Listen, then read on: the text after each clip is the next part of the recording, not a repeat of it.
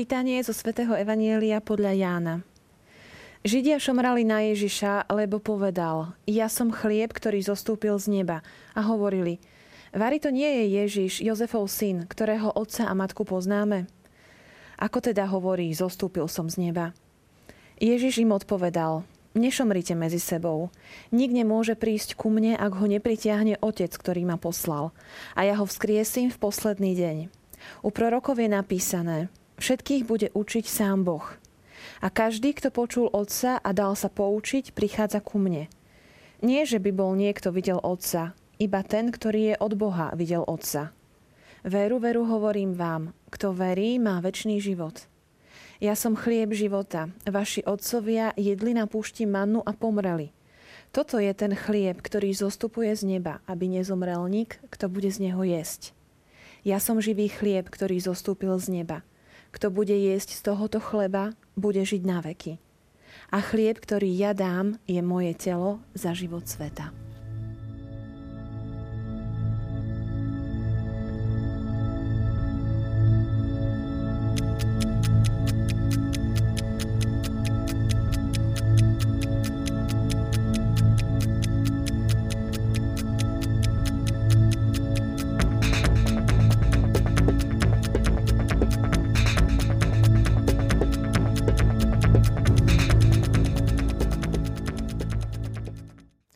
Jánová 6. kapitola, kde Ježiš hovorí o sebe ako chlebe života, sa nám môže javiť e, trochu náročná na pochopenie. A preto aj dnes budeme vrstvu po vrstve odkrývať jej význam a spolu s Jánom meditovať nad týmto ústredným tajomstvom našej viery. Mám radosť, že môžem privítať v našom štúdiu oca Martina Kramaru, výpomocného duchovného z farnosti Dubravka. Srdečne vítajte. Ďakujem pekne. Nachádzame sa teda v 6. kapitole už niekoľko nediel. rozímame spolu s Jánom o, o Ježišovi ako chlebe života. Pripomeňme si trošku kontext, kedy, kde Ježiš hovoril tieto slova komu. Vieme, že Ježiš reaguje trošku na to, čo urobil predtým, to zázračné rozmnoženie chleba, ktoré nikto neočakával a ktoré všetci s veľkým obdivom sledovali. A potešilo ich to samozrejme, ale nevedeli celkom, že aký je zmysel tohoto Ježišovho konania.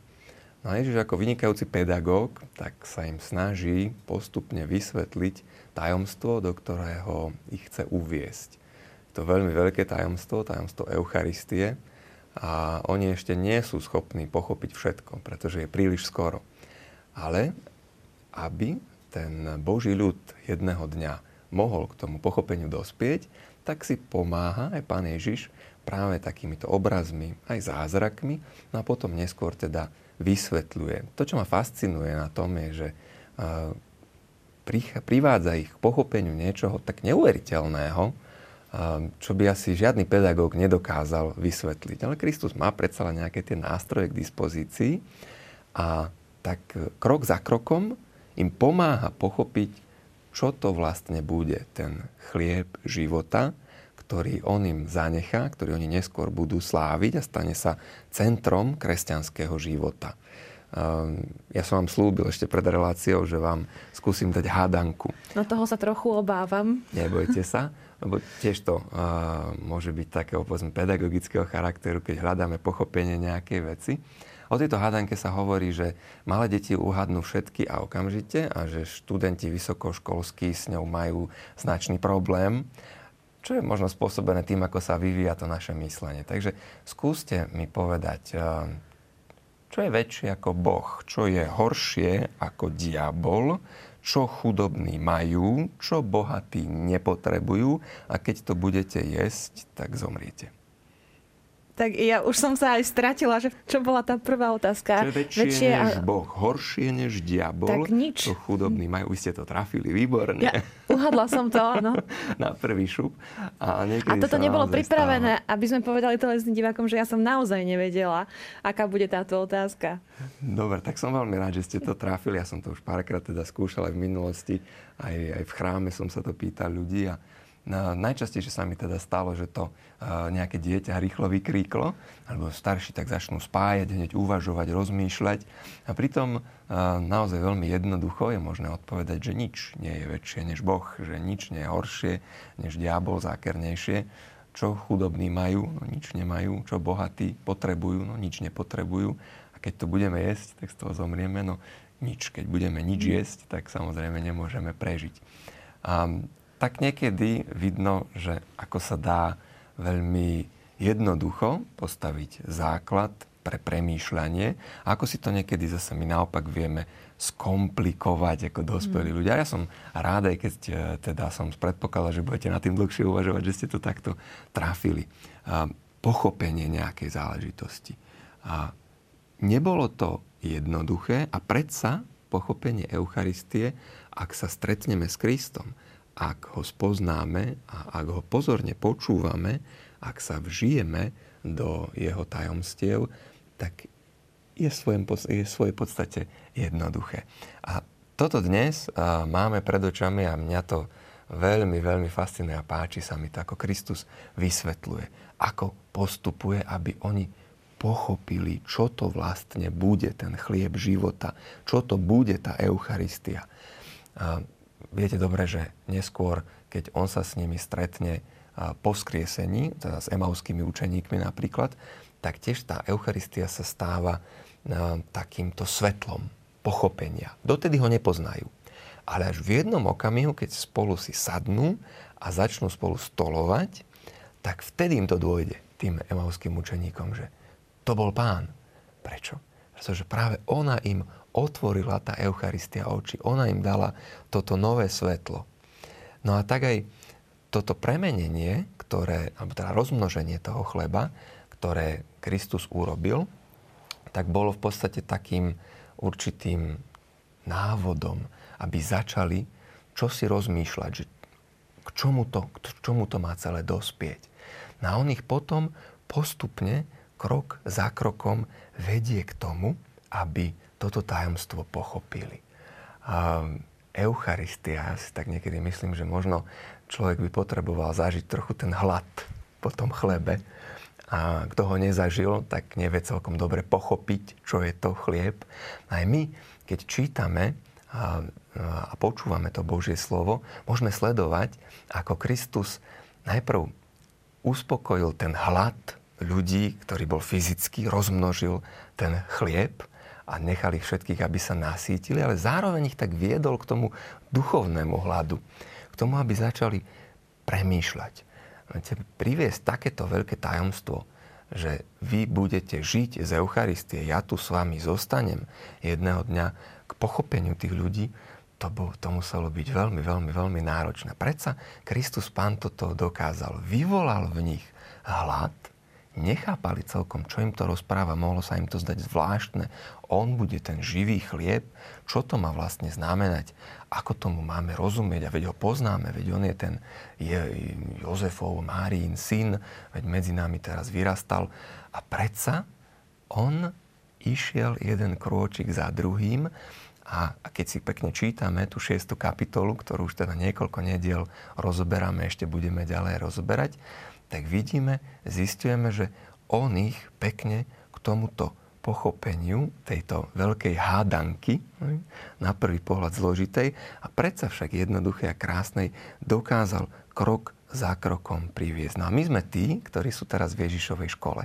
A my máme počúvať s vierou, s očakávaním a snažiť sa pre náš vlastný život pochopiť, čo to vlastne znamená Eucharistia, čo je to ten chlieb života.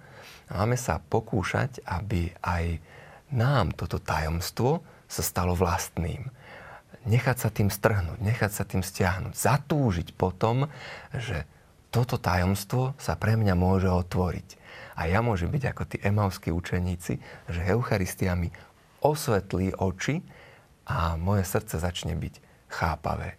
A na túto cestu pozývame seba i každého, kto je ochotný sa na ňu vydať.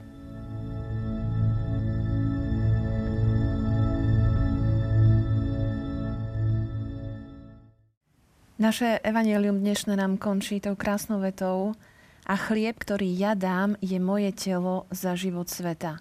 Ten dar Eucharistie máme vďaka tomu, že Ježiš dáva sám seba a svoj život. Taká výmena darov. My dostávame, lebo on dáva. A v tom aj nachádzame to pochopenie toho, čo vlastne Eucharistia je a čo Eucharistia nie je. Um, to darovanie sa, ktoré uskutočnil Boží syn v náš prospech, pretože on sa daroval za nás, obetoval svoj život pre každého jedného z nás, pre kresťania. Tak toto darovanie je prijaté nebeským Otcom. A hneď vidíme teda, že už tam je zapojená aj druhá božská osoba do Eucharistie. Kristus sa dáva, obetuje sa za nás. Na zelený štvrtok, teda keď Kristus ustanovil Eucharistiu a s ňou zároveň aj Sviatosť kniastva, tak on nekrvavým spôsobom vlastne anticipoval tú obetu, to seba darovanie, ku ktorému prišlo potom na Veľký piatok. No a otec tento dar s veľkou radosťou prijal a odmenil ho druhým darom. Odmenil ho darom vzkriesenia. A tak Kristus Pán, vieme dobre, na tretí deň vstáva z hrobu. A v Eucharistii je aj toto prítomné. Eucharistia je teda nielen nekrvavým sprítomnením Kristovej vykupiteľskej obety, ale je zároveň aj pripomienkou Ježišovho vzkriesenia. Kristus Pán aj vstal z mŕtvych. Tam je ten dar nebeského Otca. On ho kriesi a privádza ho k novému životu. No a my keď príjmame Kristovo telo, tak príjmame osláveného, vzkrieseného Krista. A to je dar vzkriesenia, ktorý vlastne pôsobí aj na nás, keď sa s ním zjednocujeme v Eucharistii, ktorý aj pre nás otvára nebeské kráľovstvo. Eucharistia je v tomto úžasná, že ona vlastne nás privádza k tej bráne do neba. Otvára bránu medzi, zemom, medzi zemou a nebom. Je závdavkom, zálohou, zárukou väčšného života pre toho, kto ju prijíma. Lebo príjmame vzkrieseného, osláveného Krista, on sa stáva našou súčasťou a my skrze neho budeme raz mať život väčší. A tak toto si treba uvedomiť, že je to úžasný dar, veľká sviatosť, najsvetejšia sviatosť. Mm, keď rozmýšľame nad tým, čo teda Eucharistia je, aby sme ju správne chápali, celé toto dnešné pojednanie je o chápaní, pochopení toho, čo Kristus chcel nám v Eucharistii odovzdať, a tak si musíme uvedomiť, čo Eucharistia nie je. Bolo by málo hovoriť, že je to len nejaké stolovanie, že je to len nejaké stretnutie, že teraz ideme sa, aby nám spolu dobre bolo, ako nejaký známy, e, pôjdeme si spolu sadnúť do duchovnej reštaurácie alebo do kostolnej reštaurácie, aby sme nejaký pokrm spolu prijali, to by bolo málo. To je oveľa viac. Je to spomienka smrti a zmrtvých stania, ktorú slávime, zároveň eucharistická obeta, ktorá sa sprítomňuje pri každom jednom slávení v kostole na oltári. A ak sme spomenuli, že tom dare sú už prítomní teda dvaja, otec i syn, tak je tam prítomný aj Duch Svety. Má fantastický trojičný charakter táto sviatosť. A my prosíme v epikléze Ducha Svetého, aby zostúpil na tie dáry, aby sa nám stali telom a krvou Božieho Syna, nášho Pána Ježiša Krista. A potom prosíme ďalej aj v eucharistickej modlitbe naplniť Duchom Svetým všetkých, teda, ktorí príjmajú Kristovo telo a krv. Čiže aj táto sviatosť je no, darom ducha, dalo by sa povedať svojím spôsobom, kedy teda aj Duch Svetý ako tretia božská osoba tam zostupuje. Vieme, že my sme ho prijali v krste, jeho nezmazateľnú pečať birmovaní, sviatosti birmovania, ale on zároveň prichádza so svojimi dármi aj v tejto najsvetejšej sviatosti. Že tieto veci, túto vzácnosť, túto komplexnosť toho daru, aby sme si uvedomovali, že je tam zároveň teda prítomný celý Boh. A v každom kúsku toho chleba je prítomný celý Kristus. Ehm, spomínala jedna pani v, vo farnosti, že raz, keď na náboženstve sa ich kňaz pýtal, že keď im odlomí polovičku hostie a dá im teda sveté príjmanie, lebo povedzme, že by nemal dostatočné množstvo hostí v kalichu. A, takže čo dostaneš, sa jej pýtal, že dostaneš hlavu Ježiša Krista alebo nohy Ježiša Krista. A on si tak spomína, hovorí, že odpovedala som, že no hlavu, však samozrejme, že hlavu, tak nebudem hovoriť, že nohy, akurát ja by som mala dostať. A hovorí, na celý život som si zapamätala jeho odpoveď, to, čo mi povedal, že Peťka, dostávaš celého Ježiša Krista, nie hlavu alebo nohy. Takže túto peťku, aj keď mi potom nezapočítal, teda, som si na celý život pamätala, pretože tam som si uvedomila tú podstatu, že toto je celý Kristus. V každom kúsku toho chleba, ktorý sa nám dáva, aj v tom najmenšom konzumovateľnom, je prítomný sám náš Pán Ježiš Kristus, ktorý sa daruje, dar, ktorý Otec príjima a v Duchu Svetom my teda posvetení žijeme, môžeme e, rozvíjať ovocie tohoto veľkého daru. A teda e, nie len ako stretnutie, nie len ako stolovanie, ale aj náležite sa na to musím pripraviť a musí tam byť účastný celým svojim srdcom, celou mysľou, celou dušou a, a zjednotiť sa s Kristom, keď ho príjmam v tomto nesmernom dare Eucharistie. Mysliac na to, čo nám teda pripomína napríklad aj svätý Ignác Antiochísky, že je to liek nesmrteľnosti alebo protilátka smrti. A tento dar, tento živý chlieb, Kristus Pán to tam sám hovorí, ja som živý chlieb, kto bude jesť z tohoto chleba, bude mať život väčší. A tak keď prichádzam k Eucharistii, tak sa stretávam so živým Kristom. On je tam skutočne prítomný. Môj pán, Ježiš Kristus v najsvetejšej sviatosti oltárnej. A ja, keď idem na to sveté príjmanie, tak otváram taký lúč z toho nebeského Jeruzalema prichádza aj do mňa. Otváram tú bránu toho nebeského kráľovstva práve v tom stretnutí s eucharistickým pánom Ježišom.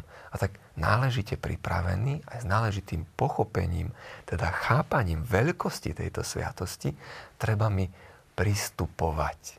Zrak môj i chuť chceli by ma oklamať, ale sluch ma učí pevnú vieru mať.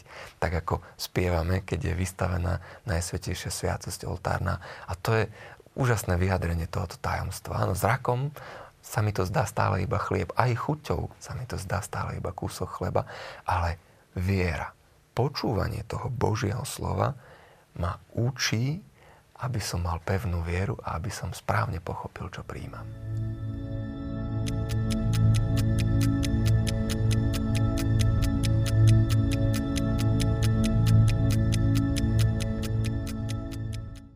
Toto je ten chlieb, ktorý zostupuje z neba, aby nezomrel nik, kto z neho bude jesť. Ježiš hovorí, že účinok tohto chleba je život že nezomrieme, keď ho budeme jesť.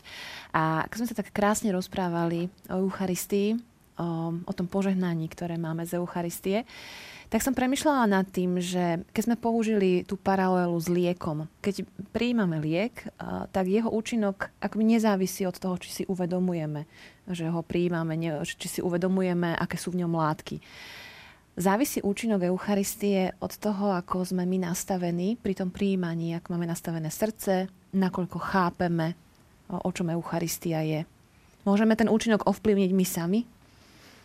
Že tá Božia milosť nás určite presahuje a Eucharistia pôsobí v človeku, aj keď nikdy nebudeme dokonale schopní sa nastaviť v úvodzovkách povedané na to jej chápanie a na, na prijatie, ale myslím si, že môžeme určite pomôcť tomu účinku, ak pristupujeme k svetému príjmaniu, k Ježišovi v Eucharistii celým našim srdcom, celou našou dušou. Ak správne sme na to nastavení, ak chceme, aby konal Boh v našich životoch a nie aby sme my ho presviečali len na niečo, čo sme si sami vymysleli, ak je nás menej a jeho viac. Nejak v tomto duchu by som to videl, že ak mu dáme väčší priestor, tak určite aj to ovocie môžeme k tomu my prispieť, že bude lepšie ešte alebo rýchlejšie a, a mm, nie je to celkom, by som povedal, nezávislé. Určite to nie je nezávislé napríklad od stavu človeka, pretože ak pristupujeme e, k Eucharistii a nie sme pripravení v zmysle, že sme neboli na svetú spoveď, ak sme predtým spáchali ťažký hriek, alebo sme neoľutovali, alebo sme sa nezmierli so svojím bratom či sestrou, s ktorým sme sa pohnevali, tak dokonca, tu nám tiež teda Sveté písmo hovorí, že môžeme si jesť a piť svoje odsúdenie, takže treba byť náležite nachystaný. Preto som možno v tej predchádzajúcej časti spomenul, teda, že nie je to len nejaké stretnutie, nejaké stolovanie, na ktoré môžem ísť v akomkoľvek stave, však so svojimi známymi priateľmi podebatujeme, porozprávame sa, niečo zjeme, vypijeme v poriadku. Tak to nie je. Lebo tam ozaj je potrebná dispozícia človeka, aby mohol hodne správne a s úžitkom prijať Eucharistiu. Že ten úžitok môžeme aj pokaziť dokonca. Aj nielen, že ho môžeme znásobiť, ale v tomto prípade aj tým, že by sme nemali to srdce nachystané, ten organizmus, tak povedať, nastavený, že, tak mm, môžeme si aj uškodiť tým, že pristupujem k Eucharistii. Treba v správnom okamihu a správnym spôsobom. S tým možno korešponduje aj ten predmet, ktorý som si tu doniesol, ako býva zvykom, mať teda nejaký predmet a rozprávať o ňom Ehm, v rámci tejto relácie. Inšpiroval ma na túto hm, hrbu predmetov ehm, taký kratučký príbeh, ktorý som si vypočul o človeku, ktorý si objednal cez internet ehm, záhradný domček. No a prišla taká velikánska krabica, v ktorej teda bolo aj upozornenie, že niektoré časti bude potrebné poskladať. No a to celé rozobral, rozložil si to po záhrade a začal študovať ten návod na použitie, že ako to má spraviť a zistilo síce, že návod na použitie naozaj hovorí o záhradnom domčeku, ale tie časti, ktoré boli v tej obrovskej krabici, sú podľa všetkého z nejakej rybárskej loďky, také maličkej, na poskladanie. No a tak sa stiažoval, písal teda tej spoločnosti, ktorá mu to poslala, že tie diely tam nepasujú a že im to vracia späť, lebo to si neobjednal.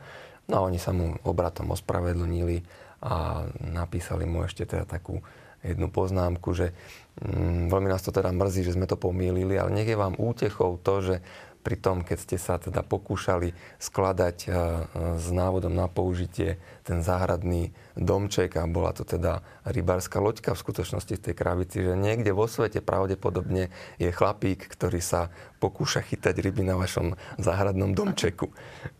Takže k takejto zámene úsmevnej, až e, keby došlo, aj keď ste to bolo len tak na odľahčenie, tak som sa rozhodol, že donesiem nejaký návod na použitie a hľadal som teda doma a našli sme ich celú hromadu, asi každý má niekde nejakú krabicu, že kde sú od kávovaru, od uh, tlačiarní, toto dokonca k auto, myslím, ja to je k monitoru na počítač.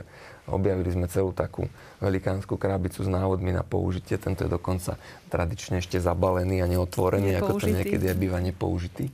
No a tak som pre, premyšľal nad tým, že ak chceme správne chápať Eucharistiu, to, o čom sa rozprávame dnes v rámci tejto relácie, tak potrebujeme nejaký ten návod na použitie, aby sme dobre k nej pristupovali, aby sme ju s úžitkom v našom živote mohli prijímať, aby sme z nej mohli žiť. No a tým návodom je samozrejme evanelium, ktoré čítame, ktoré sa nám niekedy zdá, že a veď už ho poznáme, tak ja v kostole sa číta, tak ja ho nemusím, ostane niekde doma pekne zabalené. Takže ako tá dievčina, čo hovorila mamičke, že či aj to kniha, keď vyťahla Bibliu, no Božia, mali by sme ju Bohu teda vrátiť, lebo očividne ho nikto u nás nepoužíva. My by sme mali otvárať to evanelium, mali by sme ho po, používať, uh, mali by sme uh, ho nejakým aktívnym spôsobom, teda aj v našich domácnostiach, zapájať do toho, aby sme potom aj s úžitkom išli prijať Eucharistiu, aby tá naša návšteva toho chrámu zodpovedala tomu účelu, za ktorým, na ktorý tam prichádzam, aby to nebolo len nejaké odstátie či odsedenie si 45 minút hodinky, že koľko trvá tá Svetá Omša, aby prišli k pochopeniu toho, čo to je Eucharistia, kto to je Eucharistia, lebo Eucharistia je živý Boh, náš Pán Ježiš Kristus a Eucharistia je prítomná, teda svojím spôsobom samozrejme aj e, Najsvetejšia Trojica. Je, je to trojičná sviatosť.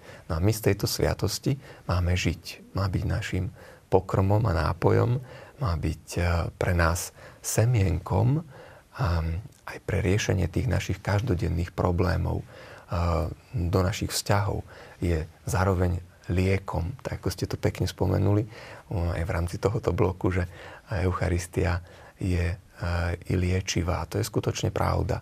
My, keď ju príjmame, tak ona nám vie zahojiť mnohé zranenia a vyriešiť mnohé ťažkosti a mnohé problémy, ktoré do nášho života vstúpili, ak sa s Kristom stretávame naozaj autentickým spôsobom, ak ho správne príjmame, ak mu aspoň koľko je to ľudsky možné, rozumieme.